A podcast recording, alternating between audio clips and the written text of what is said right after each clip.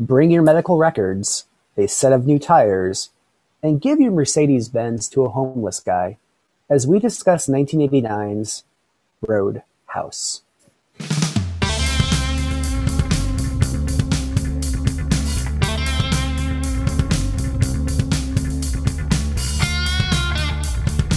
I'm Paul Battle Creek Gagliardi. And I'm Amy Blair. Welcome to the Annotated 80s, where we try to use our scholarly and critical skills to figure out what the heck was going on in all those 80s TV shows and movies that we watched uncritically as kids. It's kind of like talk therapy for Gen Xers.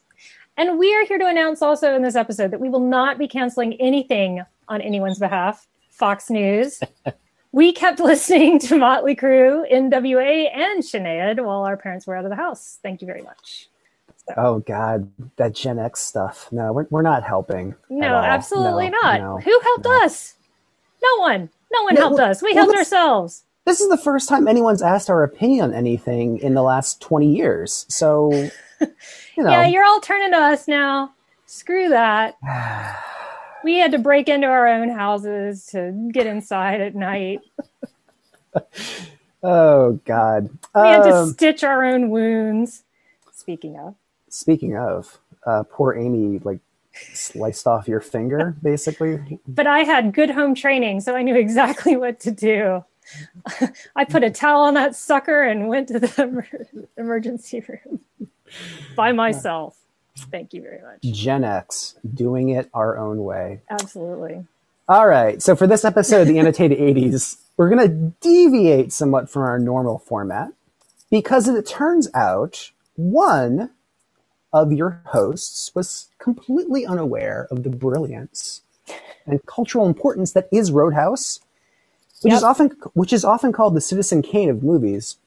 so, so I yes. I actually confused it with From Dusk Till Dawn, which is apparently some semi blasphemous. So I was I was very confused. It almost ended the podcast when it I did, heard that there was I, a rift. It was it's it's wounds are healing. Let's just let's put it that way.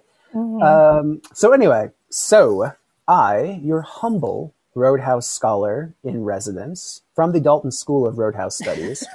Good lord. You think this is bad? Just wait till I convince you to watch No Holds Barred or The Mighty Ducks. Oh no no no no no no no! I think that those will require a special Paul specific side project you can you can work on that when I branch off to do my eight part limited series on Desperately Seeking Susan.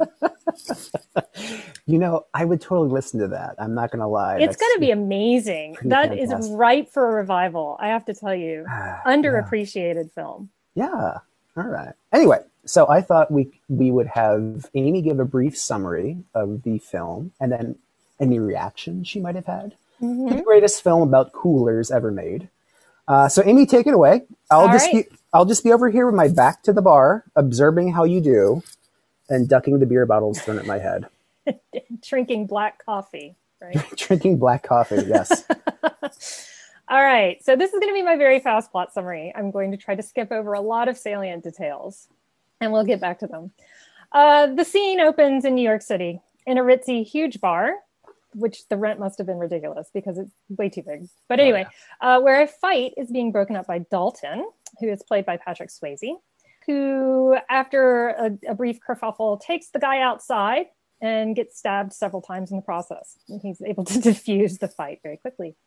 As he's sewing himself up in the back room, he is met by Tillman, who looks actually really super creepy, but apparently is not the villain of the film, which is uh, a little confusing at first. It turns out that Swayze is the second most famous super bouncer or cooler in the business. And Tillman is a big fan. he's, a, he, he's, he's the, the president of the Cooler Fan Club. Uh, and he actually also has a bar that's basically a den of vipers in Missouri that he needs Dalton to come and clean up. Dalton says, sure. And he gets out his car and drives down to the Double Deuce truly the double deuce is a disaster. It's tough to know really how they stay in business uh, because of all of the damage that is incurred every night. First thing I wrote on my notes is how do they get insured? I have no idea. And then, amusingly enough, later they mention that the insurance is that becomes one of the, the jokes later in the movie. I was very, very proud of myself for anticipating the insurance joke. Very um, good. Very good. Uh, anyway, so Dalton agrees to take the job after he sees one night of what a disaster it is. It's a challenge. He loves challenge. He ends up going to rent a lovely Riverside VRBO owned by a horseman named Emmett, who is lovingly grizzled. This VRBO happens to be right across the way from a giant plantation style mansion owned by a guy named Wesley, who is played by Ben Gazzara. Turns out Wesley basically owns the town and he does not cotton to Dalton coming in to clean things up. He wants the double deuce to fail for some reason. This is this becomes very fuzzy and unclear to me. Mm-hmm, um, mm-hmm. eventually he wants dalton to fail because dalton has started sleeping with his ex who is the town doctor named doc who is woodenly played by kelly lynch at one point dalton calls up his bff and mentor wade garrett who is played by sam elliott uh, wade is the first most famous cooler in the business and Wade decides that he's going to come down and see what his buddy Dalton has gotten himself into. There are lots of kickboxing matches. Uh, Dalton rips a guy's throat out with his bare hands at one point. Um, there are a lot of monster trucks destroying things. Uh, businesses and houses are blown up. Wesley completely decompensates and starts down the path of the serial killer. Uh, he has a goon squad, and one of them murders Wade. Um, and then in a dramatic solo last stand, Dalton single handedly, actually, though, with the help of his car, his trusty sidekick, which we'll talk about, mm-hmm. um, takes out the entire gang except the last moment. He's poised with his fist over, he's going to like claw out Wesley's throat, and he has a pause. He realizes, mm, maybe I can't do that. And just as he pauses, it turns out that all of the elders of the town are actually there with giant guns. And in a semicircular firing squad, uh, they all shoot Wesley. Um, as soon as they're done with it's very dramatic and and and you know lot, lots of blood. It's very exciting. Police show up. Everybody lies to the police says none of them ever saw anything. And then everybody's happily ever after. The last scene is doc and dalton skinny dipping in the river peace and nature returning to normal. Um, and scene. You know, you reading that summary makes the movie seem stupid. what? I thought it made the movie sound fantastic. Oh, it is. It's totally fantastic. but just like just the kind of neutral language for the most part of what happens in this movie I've seen probably 13 times in my life that's kind of dumb. Like, Hear, like hearing it, hearing it from a, a neutral party yeah. gives you pause, doesn't it? Yeah, it does. It does. Huh. And, and maybe that's really the essence of uh, the, the the thing that we're looking at today, because um, you know we've done the Love Boat, right? Mm-hmm. Which it kind of straddles that line of good and so bad it's good. And I mean, clearly the thing that we enjoyed very much from the Love Boat was Linda Evans being mm-hmm. super campy and over the top. But one of the things that Paul and I noticed about Love Boat is actually the first season was good. Like it had some good moments, like legitimately good moments. And it just sort of ended up kind of going, jumping that proverbial shark which right. is a phrase that we actually haven't used yet in no. all of our episodes. So there no. we go. Uh, so one of the questions I had mm-hmm. when viewing this for the first time, uh, this is a, uh, a 1989 mm-hmm. feature film, and that's the end of the 80s, right?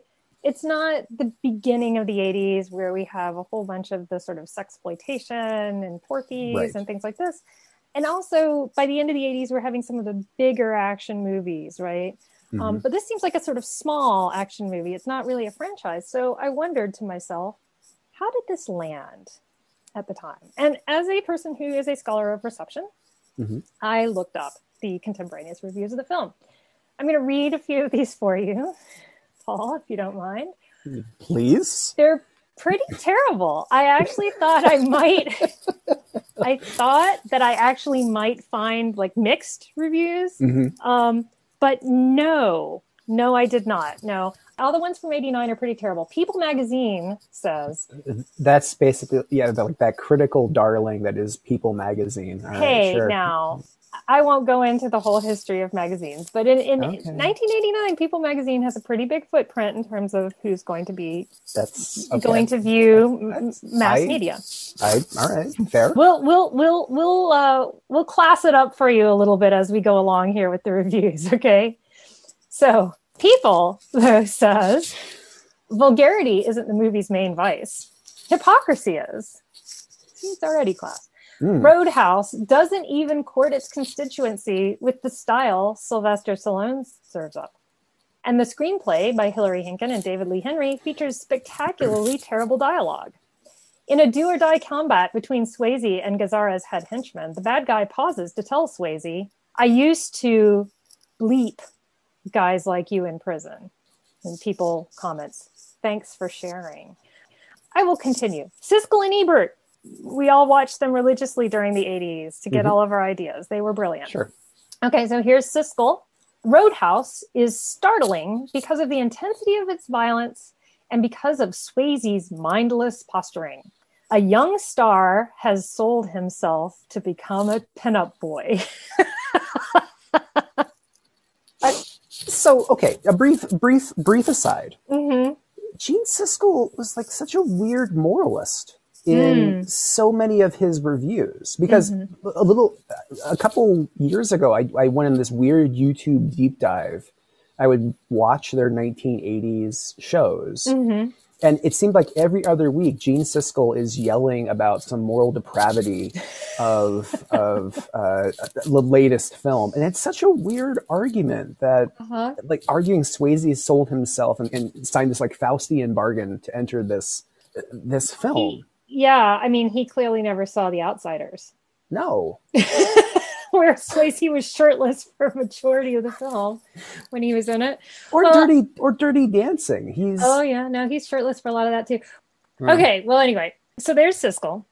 Ebert. Ebert says Roadhouse. Now this was actually I loved this review. Actually, it was brilliant. You, you saw the genius right of Ebert in this whole review.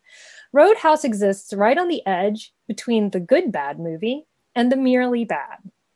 I hesitate to recommend it because so much depends on the ironic vision of the viewer. This is not a good movie. And then there's a big line skip, but viewed in the right frame of mind, it is not a boring one either. so he's he's already tapping into the ironic enjoyment of the viewer mm-hmm. Um, that will end up becoming, I think, the stock and trade of it. And then I guess the last one that I will read you is Hal Hinson in the Washington Post. And you're going to love this one, Paul. Quote Dalton is an Armani Marshall in a wild west of neon and Miller Lite. Shout out to Miller Brewing Company. Full of gratuitous mayhem, head bashing, gay bashing, and woman bashing, Roadhouse has a malicious, almost putrid tone. It lays out its story with the subtlety of a wrestling match and probably with less sharpness or savvy. Eh, that's okay. All right. All right. All right. All See, at right. the end, there's a little bit of he's giving props to wrestling, All right. I'll, I'll, I'll let this slide, Hal. not saying that it's subtle. A variety called the thing lud- ludicrous. It was almost like the one line review, like shit sandwich. you can't print that. You can't. That's not real. yeah. Anyway, so so why has this film become popular? And actually, what I just said and what we just did might be one of the like one of the clues to it, right? Sure. It's this ludicrously bad, but also kind of enjoyable film, right? Yeah. So actually, I mean, I, I, I meant to add here that Netflix adds this movie to its lineup in 2019, Mhm. and it is hailed as the greatest bad movie of all time. Right. So by 2019, it has achieved in, in the course of okay math 30 years. 30 years. Thank you Yes. for the math. 30 years. Uh, it is now the greatest bad movie of all time. It's good, bad. Well, it's, it's you know, I, I, okay, I, I will say, it's, it's kind of aside for me, like having seen this movie so many times, like it was in the ether for me as as a teen. Like I, I heard there's this Patrick Swayze movie that's just terrible, mm. and you need to see it. And I think I, the first time I saw it was on like basic cable at some Yes. point, and it's it's a movie that calls you to watch it, dares you to watch it in in, in some ways. And so a, a lot Especially when you're a teenage boy. Yeah, especially when you're a teenage boy or Mm-hmm. a 42, 42 year old English professor who's I didn't think that was you daring me to watch it. It wasn't the movie. no, it was me. It was me. It was you. Uh-huh. um, but I, you know, it, it's it's funny because it's uh, like so. In, in some ways, it's it's a classic cult movie, right? There's it, it did not get a good reputation when it first premiered, as as we we have established. Yes. but it, it found an audience at, at a certain point, right? Um, and I think so. This is the first real cult film that we've discussed on the podcast here. And I grew up watching cult films. I still watch cult films, but they're really kind of hard to define as a, a term because I think very broadly, it's it's a film that has a fanatical following. Um, so you think of when you think of oh, when you think of a cult film, what what pops in your head, Amy? Well, I have a couple of different ones. Uh, I think kind of in the um, norm challenging vein because it's like super, super violent, right? So I think of Repo Man Ooh, is good. one. Mhm. Like that one a lot. Um, I think really bad, good, bad dialogue, The Room, hmm which also has a crazy, edgy plot or an indiscernible one. Then there's Eraserhead, right? Who knows Mhm. what was going on in that thing? Harold and Maude uh, is a love story that is really unconventional and so Yes. can't find a mainstream audience. hmm One of my personal favorites is Donnie Darko, in which, by the way, Patrick Swayze has an amazing turn as an incredibly scary self help guru. That's right. And Sam Elliott's wife, Katharine Ross, plays Donnie's therapist. Um, but anyway, something like that. Like, I mean, my love for Donnie Darko kind of exceeds um, reason, really, in some ways. Mhm. And it's the little things about it that I love. Like, I love the Swayze. I love the story. I mean, I and then I love like quoting things. Like, I I really question your commitment to sparkle motion. Right? There are certain phrases that you say them, and people who love the cult film like they know that phrase right Right, right. Yeah. And those are great examples. Absolutely. Mm-hmm. Right. thank you So, on the one hand, a way to think of cult films is just a film that doesn't find its audience when it premieres. Right? So, uh, and it finds like critical defenders, right? So, it's the mm-hmm. unappreciated film. Mm-hmm. so, a lot of classic Hollywood films, like the Marx Brothers films, or like a lot of horror films like Freaks, or noir films like Night of the Hunter, they're not critically well they're critically endorsed when they come out and they gain more critical appreciation but they're not box office successful. Got it. Uh, and they gain that reputation. You could even say citizen kane on a very level is it wasn't hugely successful when it came out and it became like the greatest film of all time next to roadhouse. Um, so another way to think about cult films, and you mentioned Eraserhead, right, is, is a film that's very avant-garde, uh, that's moving away from Hollywood-style filmmaking. Uh, it breaks the fourth wall or has uh, subject matter, gay life, uh, black life, uh, challenging sexuality or other other norms that you know that, that weren't in classic Hollywood cinema so like a lot of people would say Rocky Horror Picture Show, right? Where you, you have people addressing the fourth wall and you have, you know, cross dressing and uh, bisexuality and stuff you wouldn't see even in like mi- most mid 70s uh, right Hollywood films, right? right Um, but I think for most of us, we think of a film that doesn't find an audience, that's not critically praised, Mhm. but finds an audience in cable viewing or television viewing or home video viewing, Mhm. um, like Roadhouse, right? So it's a it's a film that, as we talked, we, we have established, did not find an audience, was critically trashed, Mhm. but it found the audience in on cable TV. i thought you were going to say it found the audience it deserved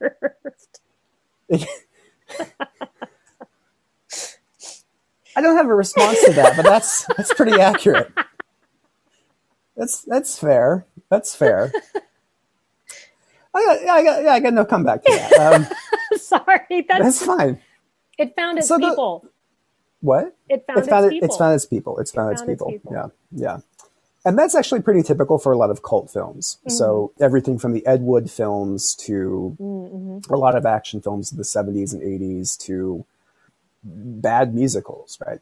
Mhm. Mhm. They were perhaps B pictures, and those were like, you know, sort of second tier films, the 1950s and, and 1940s. Mhm. Uh, When television is looking for content, Mhm. those are the films Hollywood studios like, yeah, you can go show this this garbage, and it's totally fine.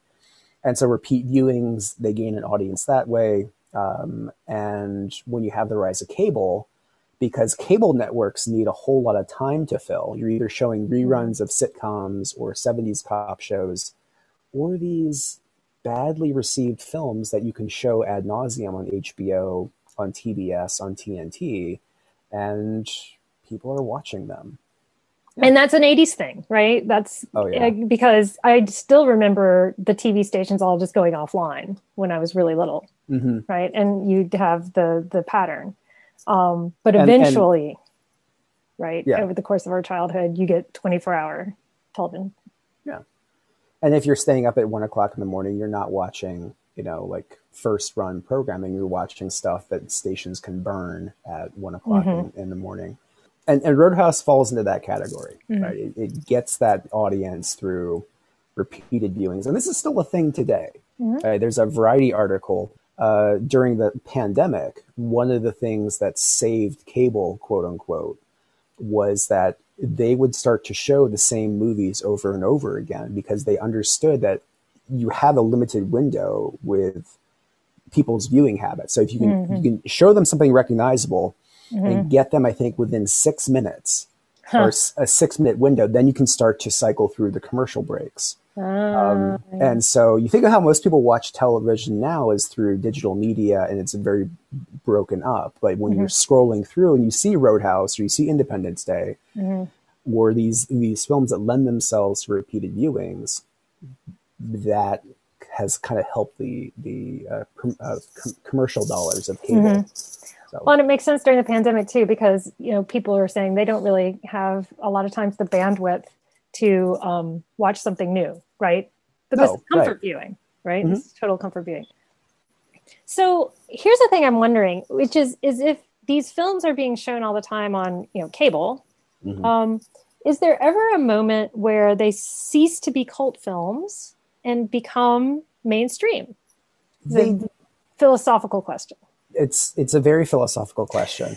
and then when we're talking about Roadhouse, then the first philosophical question is what makes a cooler? What makes a famous cooler? The third or second question is can cult films go into the mainstream? hmm Yes. Yeah, I, I think they absolutely can. I think there's a fair question then of what's the rubric? Are they really a cult film anymore? hmm So by by one measure, A Christmas Story is a cult film. It wasn't that popular upon release, and then, gosh, it found its audience in HBO, then the Turner networks in the '80s and '90s, and and now it's like this giant Christmas staple. Right? Absolutely. That, you know, Everyone I- knows you'll shoot your eye out. Yeah, yeah. Uh, or or drink more Ovaltine, Ovaltine right? Oh yeah. You know, yeah, absolutely. Or I, I would even say things like Rocky Horror, right? Mhm.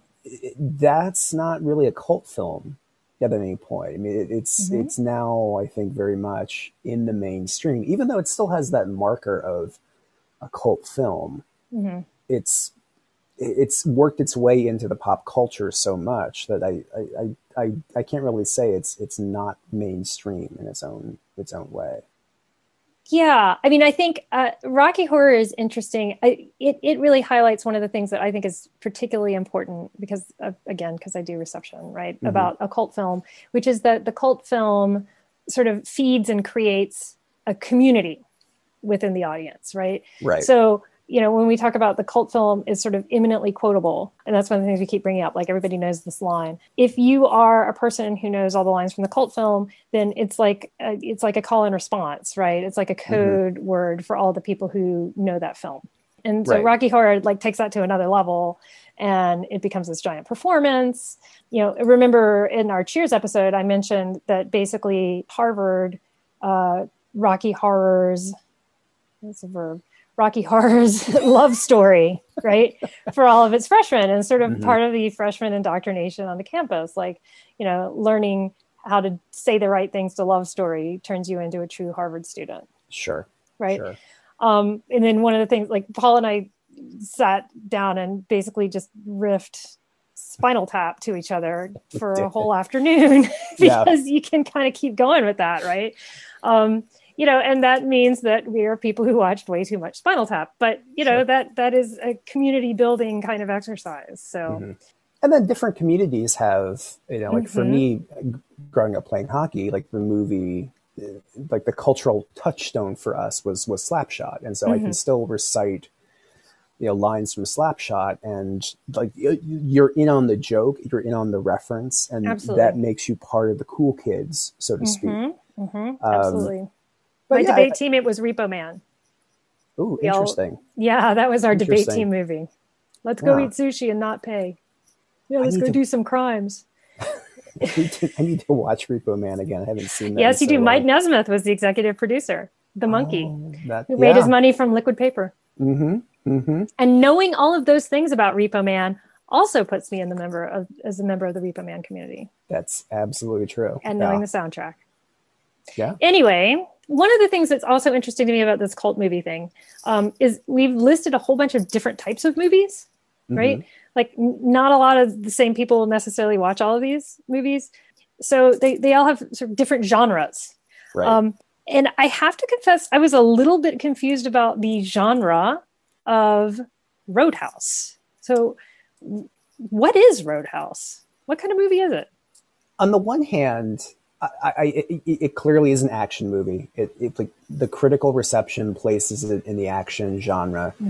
I think the action genre is kind of way more nebulous than people people give it credit for being. So I, I think it actually is more helpful to think of Roadhouse as a western. Hmm. Okay. so when you think about the westerns that you probably have seen, there are certain tropes that the American western tends to have, right? So it's a community that's in distress, uh, and there needs to be a, uh, a reconfiguration of the community, or order needs to be restored in that community. So Okay. that that works for Roadhouse, right? You have this town uh, that's run by a guy for reasons, and he has a vendetta against the town for reasons. Um, he needs to get that J.C. Penney in there, so he has to bomb right, Red's yes. place. yes, that's right. Yeah, J.C. Penney is part of the deep state, kind of. it thing, is. right? Yeah. um, okay, so in that way, definitely, right? Uh-huh. Uh, you have a general sense of lawlessness in this Mhm, town, right? mhm. oh, for uh, sure. You know, the cops don't really appear, I don't think, until the end of the movie. No. when stuff's been blowing up and there are monster trucks going through car dealerships. And this would be a sign that maybe there should be a police presence here yeah. Somewhere. Somewhere.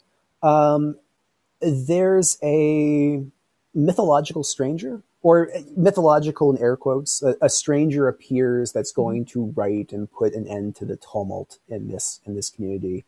Dalton. Dalton appears and he's going to set you know the world uh, straight, so to speak. On a white horse. on a white horse or a Buick, uh, as the case as the case may be. Um, one of the characters has to have typically an appeal to a higher code of morality or ethics.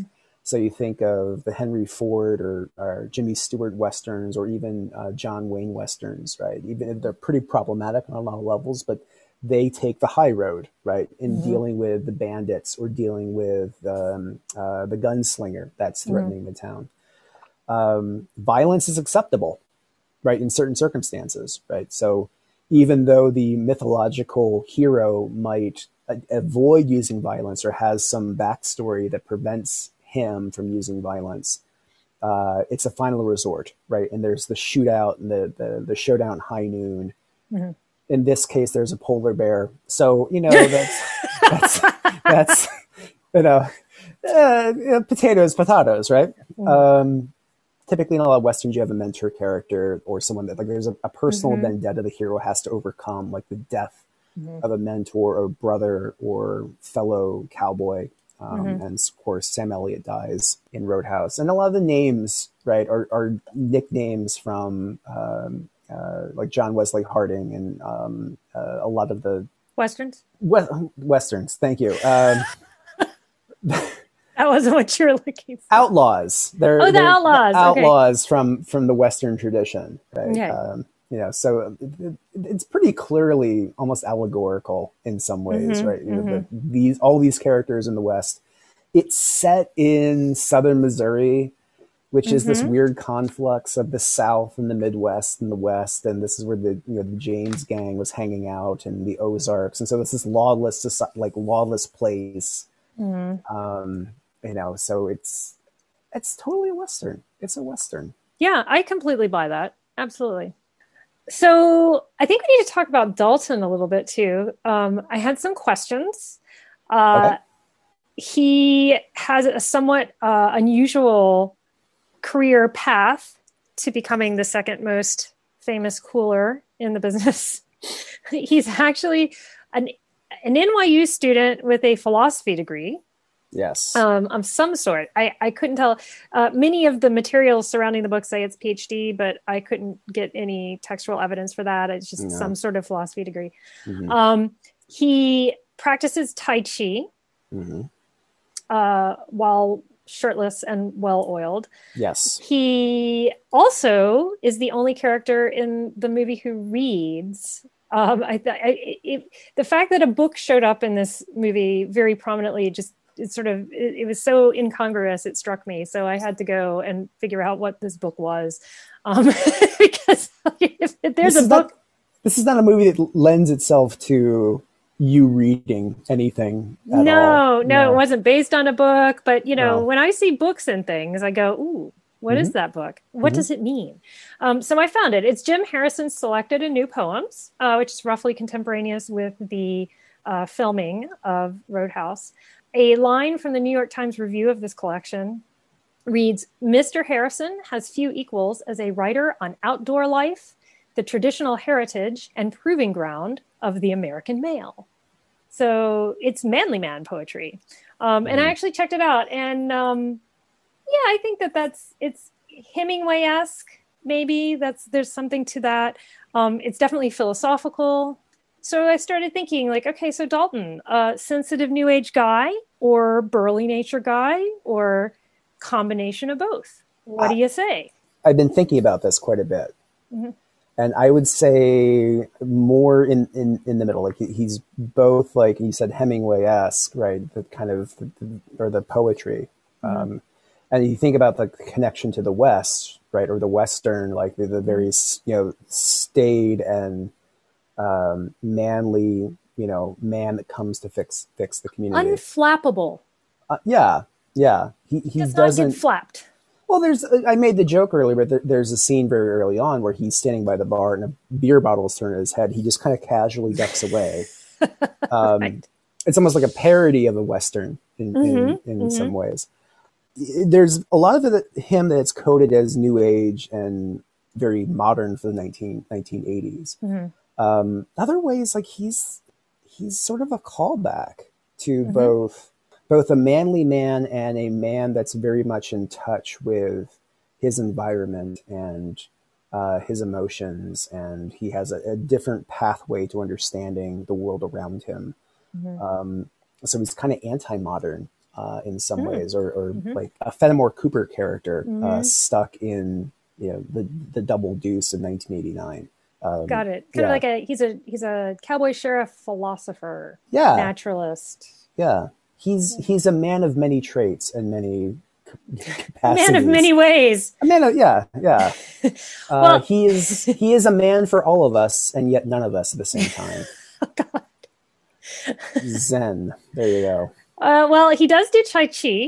Mm-hmm. Um, and I mentioned that he does when we when he does Tai Chi, uh, the camera stops and watches. So I feel like this is a good time to talk a little bit about the gaze in this Mhm. film because that's that's kind of one of the elephants in the room here. it's it's adult in the room is what it is. I mean, it, it's gosh. I remember the first time I saw this movie, I remember thinking, "Wow, they are not shying away from showing Swayze's body as an object."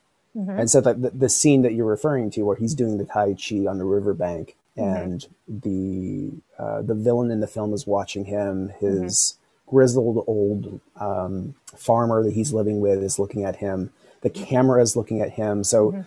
in some ways, the the film is is like there's no no women are looking at him at that moment. It's all male gaze upon male gaze, and so the camera is also the male gaze. And so, in some ways, it, the film is teaching you it's okay to look at his body mm-hmm. um, from a both homoerotic and heterosexual way, because a heterosexual audience, you presume, is looking at a male figure that is coded as heterosexual, but it's a homoerotic gaze. Mm-hmm. But the film is saying it's okay to look at his body because he's this is a, in a heterosexual framing. It's mm-hmm. if that makes any sense whatsoever. Well, it's done a lot of setup that we're also supposed to spend a lot of time looking at women's bodies, right? Right. Because right. there's a whole lot of full frontal waist up nudity. Um, yes. In this film, um, to the point where you just it's so very very gratuitous right mm-hmm. but one of the arguments would be that that exists to shore up the heterosexuality of the male characters so that we don't think that when they're grappling with each other in a fight that they actually desire each other right? Right. Which uh, okay i'm there. That's the laura mulvey right uh film studies. It's very very i mean it's it's foundational and and there's yeah. a point. There's a very big point. Mm-hmm. um I also, however, as a woman who was a child in the 80s, um, who now spending all of this time, right, as we've been doing, um, thinking about the 80s and rewatching a lot of this material, wonders how in the world, and I don't know that I did, how, how did I survive that with any sort of sense of self intact? Because the, the rampant misogyny of 80s media is just astonishing. And um, mm-hmm. in thinking about this film, I was actually thinking a little bit not just of action films, right? Mm-hmm. Um, but it really made me think of Porky's, which I never watched. But the whole point of Porky's is that there's a bar on the edge of town where the guy has uh, drilled holes in the women in the men's and women's bathrooms so that right. the guys can go and, and watch um, girls naked showering. Mm-hmm. Mm-hmm. Um, but Wesley Morris, he's a film critic, uh, culture critic for the New York Times, uh, actually wrote this incredible article at the time of the uh, Brett Kavanaugh confirmation hearings mm-hmm. um, in reference to Christine Blasey Ford. Um, and of course, the her interaction with him happened in 83, 84, right? Um, and as he was talking about his high school, he references a lot of these 80s films, right? Um, he references Caddyshack, right? That they're trying to sort of uh, replay that esthetic mm-hmm. right, and imitate it. Um, and one of the things that Wesley Morris argues is that you know actually this stuff did a lot of actual legitimate real life harm to right. women and that uh, in, in in many cases too it's not just that we have a desiring gaze for the women in roadhouse but that a lot of times women's bodies are being used kind of as punchlines, right? There's right. this really famous moment where um, Wesley has brought his paramour, who we know is also abused by him, right? Mm-hmm. We see her in an earlier scene. She's got a black eye she's trying to do jazzercise and he screams at her. Um, but he brings her to the bar and he says, Do you want to go dance? And she goes up and starts doing a striptease. Right. Of course, this is beyond the pale. And this is Wesley. He's trying to um, get a rise out of Dalton. Uh, mm-hmm. Dalton refuses to be interested at all in this striptease. Um, as she takes off more and more of her clothes, he goes up to her. She tries to kiss him. He resists, and then he comes back with this the punchline: "If you're going to bring a pet, you have to keep it on a leash." Right. And tells that to Wesley. But she is really being used as a punchline here, right? Mm-hmm. And there's this laughter at her expense. And so, circling back around to Wesley Morris's argument, he talks about what Christine Blasey Ford said um, probably the, the most stunning line of her testimony, where she says, Indelible in the hippocampus is the laughter, right? The uproarious laughter between the two, and they're having fun at my expense. And one of the things that Morris says is that that laughter in 80s comedy about women's bodies it also was raced, right? Because all Mhm. of the women's bodies are white. Right. But you know that that has done actual legitimate did actual legitimate harm. He points out by the end of the decade there there are starting to be a lot more films about the sexual awakening of young white women, right? And the top of his list is Dirty Dancing, which of course is the thing that Swayze did before Roadhouse that like made him a huge star and made the people in Roadhouse decide that they wanted to pick him, right? Right. But there's actually there's one very de- explicit, deliberate echo of Dirty Dancing in this film, which I couldn't believe it. I was I immediately texted Paul. I was like, "Oh my god, they're directly quoting the scene." So the scene where I was, baby, I was waiting for this. I was. I was. yeah, you knew that the, yeah, this was yeah. coming. Uh huh. Okay, so the scene where Doc goes to the VRBO with Dalton Mhm. and they have sex for the first time. Dalton leans down to his radio and turns it on, and there's this like guitar rock. And he looks at her and he gives her a little look like, nah, yeah. And then he switches the channel and it's Otis Redding's These Arms of Mine. And there's this little look and this little acknowledgement. And then he gets up and they start having sex. That's the song that's playing when Baby shows up in Dirty Dancing to Johnny Castle's place.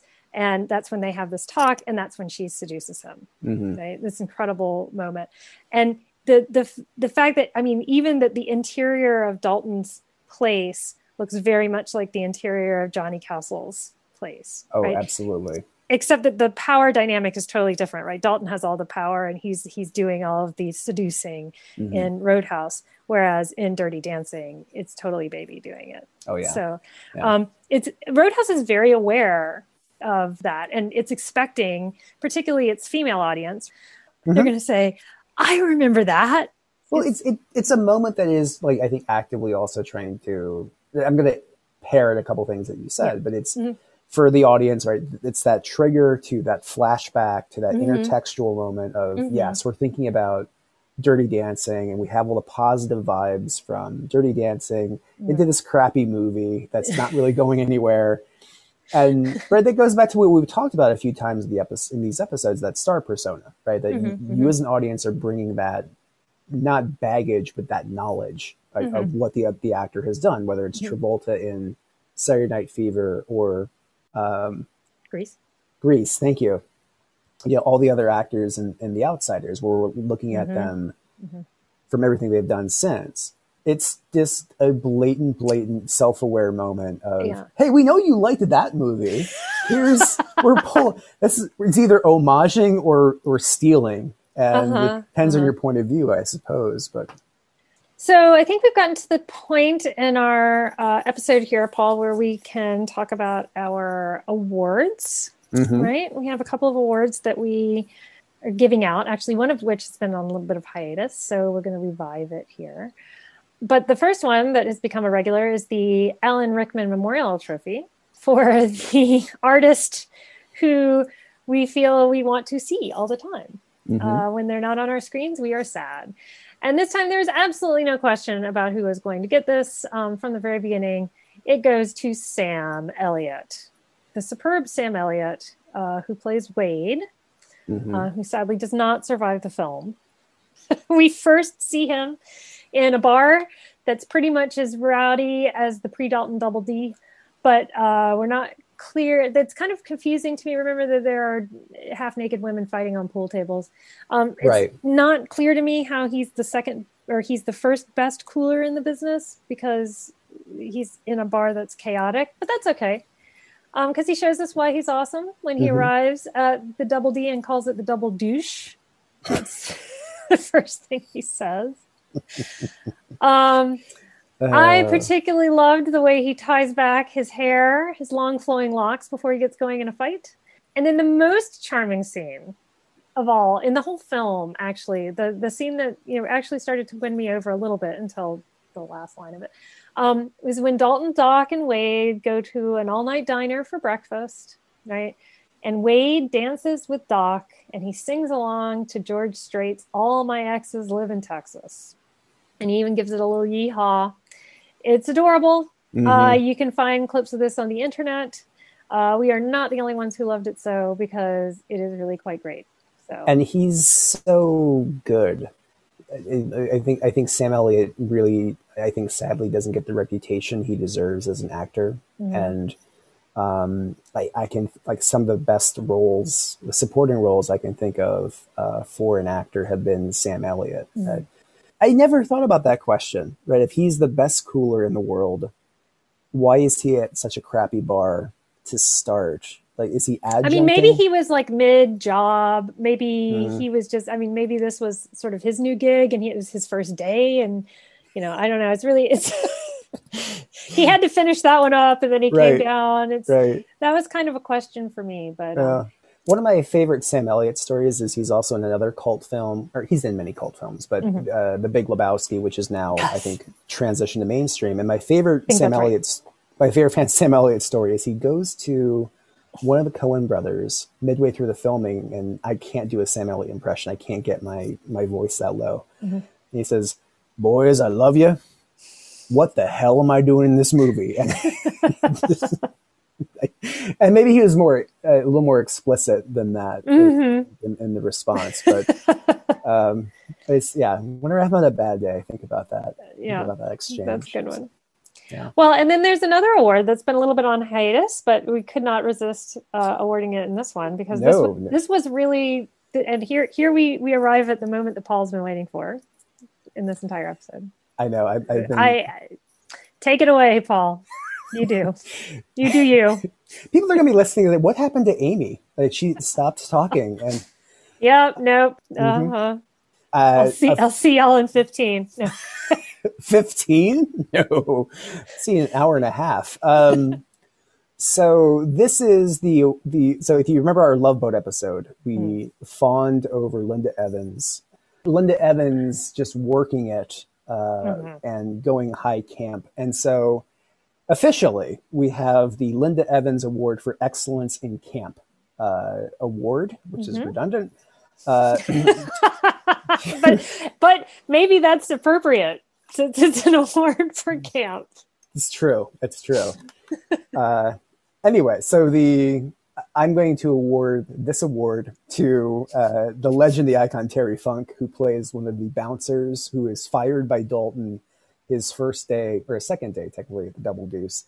Um, I'm a big wrestling fan, and Terry Funk was, you know, from a wrestling family, came out of Texas, Amarillo.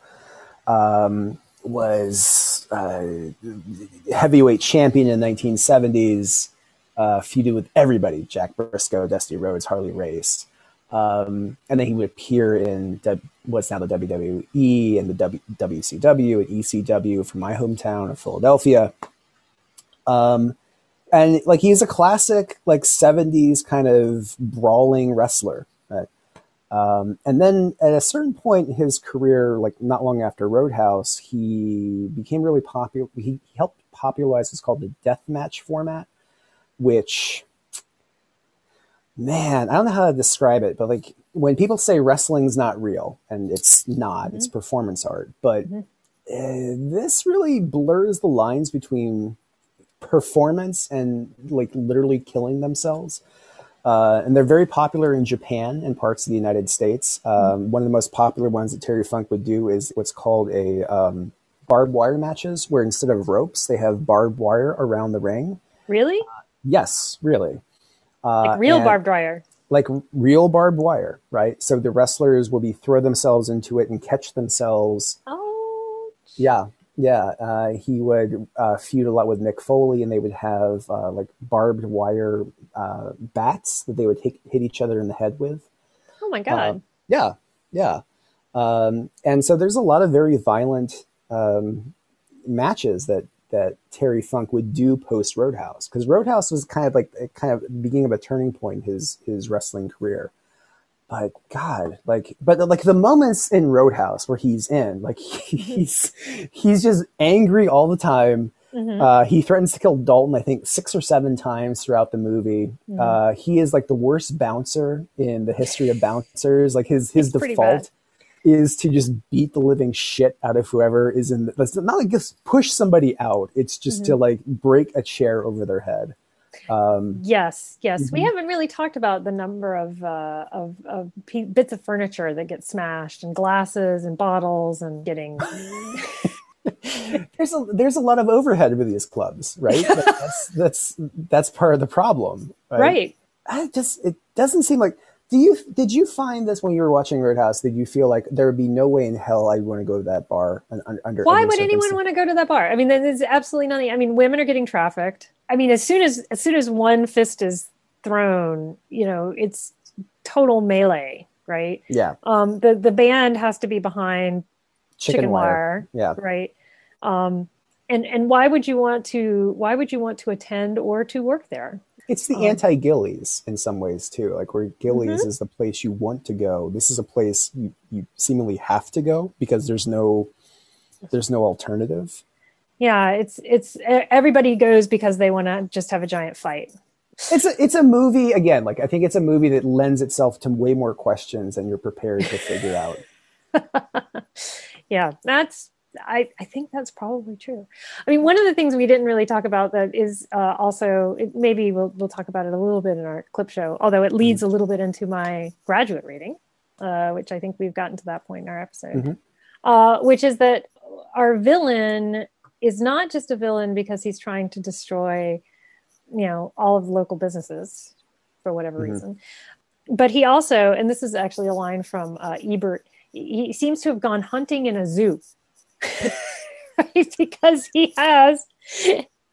I know. I wish I could take credit for that, but that's uh, I couldn't do that. Yeah, Um, you gotta- he, yeah, yeah, I got to give credit where credit's due. Yeah. He has a whole room, giant room in his house uh, called the trophy room, and it has you know every form of animal stuffed and mounted and display. And this is where the polar bear is. is He's got a giant polar bear standing up, and that ends up falling on, of course, the most rotund of all of his all of his henchmen.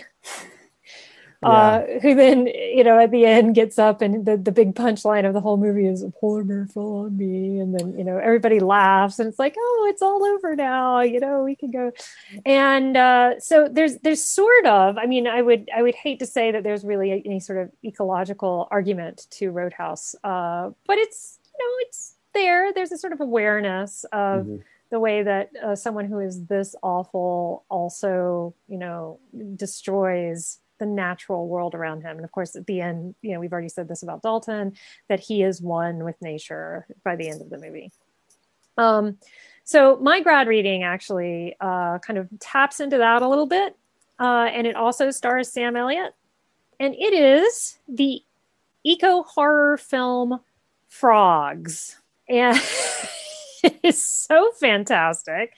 In fact the, the, me being able to recommend frogs to you is how paul managed to get me to watch roadhouse This is this is absolutely true. 100% true. Uh-huh, he uh-huh. said well, if we watch roadhouse you could recommend frogs. So here i am living the dream. Uh, it, the swampy goodness from roadhouse uh, is in evidence in frogs. Key feature um, is basically think of hitchcock's the birds but with frogs Mhm. um, and not just with frogs. Uh, it also has snakes and alligators, right? Um, what we have here is a very wealthy family that lives on a plantation in the middle of a swamp, more or less. Um, the uh, family is, is presumably inbred. He has a patriarch, and they're going to have a birthday party for him. And he he needs to get all those damn frogs off his lawn. So they they spread way too much pesticide to the point where it pisses off the local fauna and uh, they they attack right there's a lot of a lot of slow moving frog action creeping up the lawn lots of croaking um this is another cult movie. Uh, Sam Elliott's a photographer who accidentally shows up and basically tries to get them to stop spraying the DDT. Um, but uh, yeah, it's a post it's a post Silent Spring kind of film, Mhm. just just like birds. Um, do not neglect when you watch Frogs to watch all the way through to the post credit scene. I promise you, you will not regret it. So I I love that movie so much. It is so so I have worth. so much love for it. I have so much Mm. love for it that even when I thought about possibly recommending Cat Ballou as a uh, parody of a western, which is Mhm. fantastic. Mhm. Um, I'm just going to mention it. Just going to throw it out here. But no, really, my grad reading it is Frogs. Go go watch Frogs. You you can't you can't top frogs. You know that there's you, you had to do it. I'm I've I'm fulfilled now. Mhm. Yep. Thank you for Good. that. Good. And now it's your turn. My turn. So I have I have one big grad reading and a couple auxiliary grad readings. All right. Uh, one is because I was talking about Terry Funk, um, the 1999 documentary Beyond the Mat, uh, which is a one of the first like sort of serious documentaries about pro wrestling and focuses on probably three wrestlers: Mick Foley, Jake Roberts, um, who I saw in a hotel in South Bend, Indiana, a couple years ago, and I was gonna go up and say hi to him, and I thought, no, don't do that. Don't be that kind of person. and he looked really upset. So I also decided it was probably a good idea to not do this. Uh, and also Terry Funk is in this documentary, and it it really focuses on the amount of psychological and uh, psychological, emotional, and physical trauma uh, a lot of wrestlers go through. And there's this scene, a very famous scene with Terry Funk is is um, getting an X-ray from the doctor, and basically he has no knee left. Um, Mm. And uh, ter- the doctor says, like, you should probably retire. And Terry Funk, I can't, I can't retire. Um, and was Terry Funk was still wrestling, I think, God, until 2016. I, I think he's That's a long time. yeah, And that's actually a conversation that Doc has with Dalton at one point in Roadhouse. that's true. She tells him that he's going to have to retire because he's going to have arthritis. Well, he's really sore. but pain don't hurt. It does not, apparently. No. No, no. Uh, and also, I would recommend if you're gonna like go down a rabbit hole watching wrestling matches, uh, Funk versus Ric Flair, Clash of Champions '89, and uh, his three-way bout with Shane Douglas and Sabu, uh, ECW's um, uh, three three-man battle for the the championship in '94. Both fantastic. Uh, and you can find them on YouTube, and you don't have to go to the WWE network and give the evil McMahons more of your money. So there you go. Yep. You cannot see the blank expression on my face right now. Basically, Amy is a living embodiment of that one emoji that's just the dot and the, the two dots and the one like like line that's yeah. I have never seen you less caring about anything. And it's pretty fantastic. Yeah, yeah. Well, I think that about wraps it up then, Paul, for our long anticipated, eagerly awaited Roadhouse episode. Mhm. Sad to see it go. So another thing about Terry Funk. Um, so, so this leads us to our next episode, our version of a clip show, the annotated '80s seventh episode spectacular. All the things we didn't mention in previous episodes, we will touch on. So stuff we forgot, or stuff that, that's been pointed out to us, or mistakes we made that Amy made, not me. Um, Mhm. so, so there's a topic that we didn't cover from one of your favorite episodes, like say Doc from The Love Boat, or Yeah. Matt Dillon's character from The Outsiders. Hit us Mhm. up on Twitter, uh, the annotated annotated the on Twitter, uh, and let us know. Oh, we may have a couple of musical numbers to boot, you know, because no no good 80s variety show was without a couple musical numbers. So and guest stars. Uh, we, we've got Bob Hope, we've got uh, Dean Martin, Mhm. uh, we've got Charo. Charo. Uh, so thank you once again to our producer Eleanor Toyama uh, for making this sound pretty good and not rolling her eyes too much at me when she listens to the things that we have said on our episode. Uh, and we will see you next time. Yeah, see ya. Yeah.